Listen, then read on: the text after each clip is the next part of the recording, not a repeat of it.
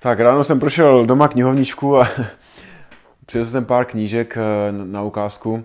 Já si myslím, že nejlepší je číst úplně všechno, co člověku přijde do ruky, ale člověk má omezený čas, jo, tak jsem přinesl pár knížek na ukázku um, o investování, který má dobré začít. No. Takže něco vám o nich řeknu, abyste, abyste věděli, abyste věděli, odkud začít. Tak asi nejlepší kniha, co Rogi napsal, je, je od Benjamina Grahama Inteligentní investor. Ta knižka byla psána uprostřed té velké finanční krize někdy na přelomu 20. a 30. let a je neuvěřitelné, jak Graham, který během těch tří let ztratil 90% na svém portfoliu, jak dokázal um, se koncentrovat na napsání takového díla. Jo. Byl to, Graham byl mimořádná osobnost, tak pro zajímavost, On když, myslím, v 19 letech končil Columbia University, tak dostal nabídku od tří kateder, aby tam pracoval uh, dál jako na univerzitě. byly to katedry, uh, katedry angličtiny, filozofie a matematiky. Jo. Tady je vidět prostě, jakou, širokou, jakou šíři záběru on měl. Uh, on v té době, on v té době nejenom, že vyhrával matematické soutěže celostátní, ale i literární soutěže vyhrával celostátní překládal literaturu z francouzštiny a do francouzštiny, psal vlastní sonety, studoval eh, klasická díla v řečtině a v latině, jo, těch, těch eh, dávných filozofů, psal divadelní hry a, a podobně. Ale všechno toho zanechal a bez jakýchkoliv zkušeností šel pracovat na Wall Street. Přišel tam v roce 2014, týden předtím, nebo pár týdnů předtím, než vypukla válka a trh se na, na půl roku zavřel. No a záhy se stal velmi úspěšným investorem a a taky autorem knih. V podstatě byl zakladatel celý, zakladatel vůbec takového to, to uvažování o analýze cených papírů a vůbec o hodnotě, o hodnotě akcí. A Warren Buffett, který je jeho, jeho nejznámější žák, tak říká, že toto je nejvě, nej, největší kniha všech dob, co ji napsal. Je psaná velmi srozumitelně a myslím si, že kapitolu 8 a 20 stojí, číst, stojí za to číst znovu a znovu. Na druhém místě rozhodně stojí uh, Buffettová tato kniha. Není to klasická kniha, jsou to dopisy akcionářům Berkshire Hathaway, psané za více než 50 let existence, co, co ji Buffett řídí. Je to vlastně takový, takový Buffettův magnum opus. Jo? On Buffett zřejmě nikdy nenapíše skutečnou knihu a toto je jeho celoživotní dílo. A to vám si říct, že nikdy nikdo nic lepšího už o investování nenapíše. Um, já jsem tu knihu četl minimálně šestkrát a výhodou je v tom, na, na ní to, že člověk si tam najde pokaždé něco, co mu do té doby nedocházelo, protože u spousty věcí je potřeba, aby se mu to spojilo s, s vlastními praktickými zkušenostmi. Je to neuvěřitelná studnice moudrostí o investování obecně a myslím, myslím si, že uh, těžko se zdá slovy popsat uh, jako význam této knihy. A tato kniha je je, je, ty dopisy akcionářům jsou přínosné jak začínajícím investorům, tak investorům, kteří mají svou desítky let praxe. Myslím si, že, že to je jasné. No Buffett sám říká, že z 80% eh, Benjamin Graham a z 20% Phil Fisher, tak už jenom z toho důvodu stočí, stojí za to přečíst eh, Fisherovou knihu Common Stocks and Uncommon Profits. Eh, Fisher je taky výrazná postava amerického akciového trhu, Ehm, věkově někde mezi Grahamem a, Buffettem. Ehm, výborné. Pokud se budete zabývat psychologií trhu, tak myslím si, že ideálním autorem pro začátek je Robert Schiller. Robert Schiller je americký ekonom, je takový Roger Federer ekonomie. Jo, jeho myšlenky jsou jednoduché a přitom současně elegantní. Je nosil Nobelovy ceně za ekonomii a ze současných ekonomů možná asi jediný, kterého má smysl číst, pokud nás zajímají investice. Jo, Schiller je ten, který, který eh, jako jeden z prvních rozporoval teorii efektivních trhů. A této knížka Irrational Exuberance je asi jeho z eh, nejznámější. Vyšla i v češtině, stejně jako řada těch dalších knih, co tady mám. A je to opravdu, opravdu, opravdu super. Um, Nasím Nikolas Taleb je i u nás známý autor, který u nás ho postavila především kniha Černá labuť. Ale jak už to bývá, uh, ta, ta Channel buď vyšla v roce 2008, což bylo jako dobré načasování, ale ve spojení s tím názvem se ta stala populární a spousta lidí o ní mluví, když si myslím, že ji vůbec nečetla. Jo. Ale Taleb napsal knížek více, podle mého názoru mnohem lepší. Je ta, co byla jeho první, to je Full by Randomness, jo, to je o náhodivosti na trzích. To si myslím, že tato kniha mě udělala obrovský dojem a myslím si, že každý investor by si měl přečíst. A velmi zajímavá i pro celkový život je jeho třetí kniha, která se jmenuje Anti, Antifragile nebo Antifragilita v češtině. Vlastně se aplikovat jak na investování, tak vlastně na běžný život. Jo. Tohle by poměrně šikovný, šikovný autor, taky aktivní investor, jo, což ho odlišuje od spousty dalších lidí. Pak existuje skupinka takových malých, malých drobných knížek, které mají spole, společně to, že napsala Mary Buffett, což je Buffettová bývalá uh, snacha, uh, a za, už teda bývalá snacha, uh, zda žije, ale snacha už není.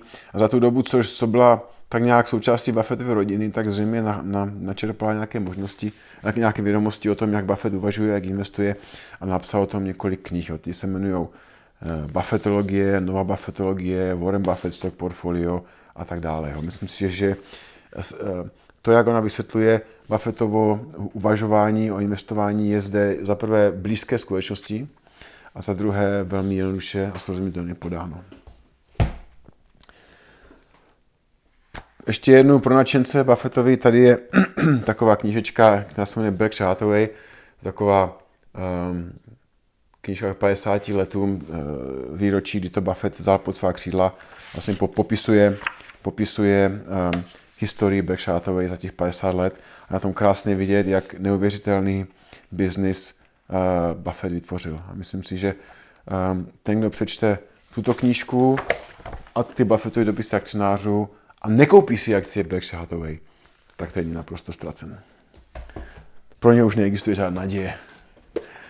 Um, pokud se chcete zabývat rizikem, tak uh, velmi dobrou knížku, pěknou o riziku napsal Howard Marks. Uh, Howard Marks je spoluzakladatel firmy Oaktree Capital, která sice primárně investuje do dluhopisů, nicméně na téma rizika napsala vynikající knížku, jmenuje se The Most Important Thing, to znamená to nejdůležitější, co je v investování. A těch nejdůležitějších, jako řízení rizika, těch nejdůležitějších věcí tady je asi 20. Jo?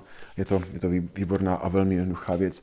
Taky doporučuji jeho dopisy akcionářů, nebo on tomu říká MEMA, memoranda, které jsou na stránkách Oaktree Capital a každý, už jsou tam možná od roku 91 a každý rok se jich tam objeví několik, to jsou taky velmi cenné, cenné eh, věci na čtení. Tady knížka Davida Einhorna. David Einhorn je aktivní praktikující investor, uh, zakladatel společnosti Greenlight Capital. A toto je knížka, která se jmenuje Fooling Some of the People All the Time. Jo? To znamená uh, pletení některých lidí pořád. Jo? Taková, uh, a je to, je to knížka, která, kde se pro, pro, prolíná částečně jak budoval ten svůj fondový, ten svůj business uh, Greenland Capital a současně jeho boj proti firmě Elite Capital, která podle jeho názoru falšovala účetnictví a matla investory. Takže je to velmi, velmi dobré nahlédnutí jednak do kuchyně hedge fund manažera a jinak taky do, do toho, jak je důležité účetnictví a vůbec uh, tyto věci sledovat, protože ne vždycky, ne vždycky to, co vidíme, se, je stejné jako, jako realita. Uh, Charles Mackay napsal knížku Extraordinary Popular Delusions and the Madness of Crowds. Ta knížka byla napsána už v minulém století, ale no, v předminulém století dokonce, v 19. století. A popisuje ty nej, největší um, mánie, které byly na, na, na světových trzích uh, v jeho historii. Začíná to takzvaným Mississippi Scheme jo, v, v Británii, pokračuje to přes South Sea Bubble, pokračuje to tulipánovou mání v Holandsku, potom um, dalšíma dalšíma a končí to až některými aktuálnějšími.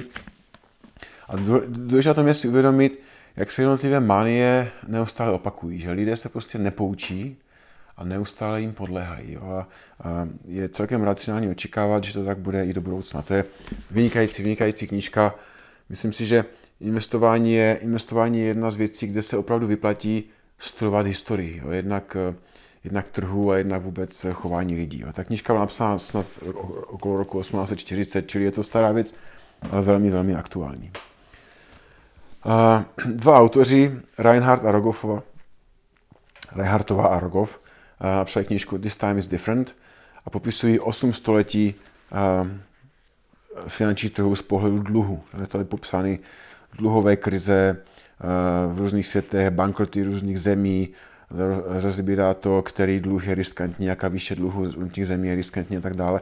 Myslím, že to je velmi aktuální knížka, hlavně ve světle dluhových krizí některých evropských zemí v posledních letech v rámci eurozóny a i obecně. Myslím si, že to je jedna z nejlepších knížek napsaná na toto téma, i když některé třeba její závěry jsou jinými lidi rozporovány, ale já si myslím, že to je velmi dobrý studijní materiál.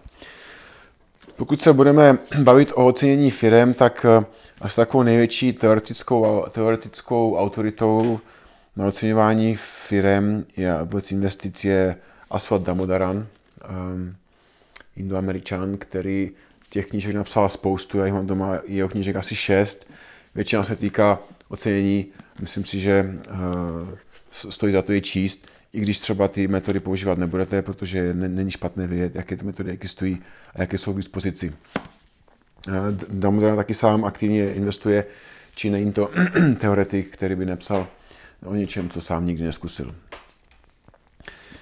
Jeremy Siegel, Stocks for the Long Run, Eh, ta vyšla je v češtině. Ehm, Siegel je, toto je vynikající knížka, která dává dohromady historická data o výnosech trhu jednotlivých tříd aktiv. A to je přesně to, co by člověk měl studovat a měl znát z té historie, aby potom ty jeho současné očekávání a představy měly nějakou odporu v realitě, aby prostě byly přiměřené. Výborná věc. Peter Lynch, další aktivní investor, portfolio manažer um, fondu Magellan uh, společnosti Fidelity. Um, zajímavé je, že za snad 11 nebo 13 let, eh, který ten fond vedl, tak jeho průměrný výnos byl asi 29% per annum. A i když to bylo v období, kdy trhy všeobecně rostly, tak je to mimořádně dobrý výsledek. I s ohledem na to, že ten jeho fond byl hrozně velký, že eh, v závěru přesahoval 10 miliard dolarů a jak víme, tak velikost fondu je spíš na obtíž eh, výnosům a, Lynch prostě i s velkými penězi dokázal, dokázal dosahovat vysoké výnosy. Finanční trhy nejsou jenom akcie, že finanční trhy jsou i dluhové um, uh, instrumenty a nestojí, ne, není na škodu trochu se, trochu se nimi proškolit. Takovou klasickou příručkou, ta vozovká příručkou pro uh, dluhové cené papíry je tady ta Fabocio knížka The Fixed Income Securities. Ona se nedá asi přečíst na jeden, ne, na jeden zátah, protože má asi 12 nebo 13 stránek, ale pokrývá vlastně všechny možné typy dluhové a taky, taky deriváty a tak dále. A myslím si, že vám rozšíří obzor, pokud se do ní pustíte někdy. No a ten teoretický základ by měl možná pramenit i ze studia ekonomie. Jo, že to znamená makroekonomie a mikroekonomie. Těch knížek eh, učebnic eh, je, je spousta. Takovou nejznámější je, je Samuelsnova ekonomie, která i v češtině vyšla. Má spoustu vydání, která už další mít nebude, protože Samuelson před pár lety zemřel.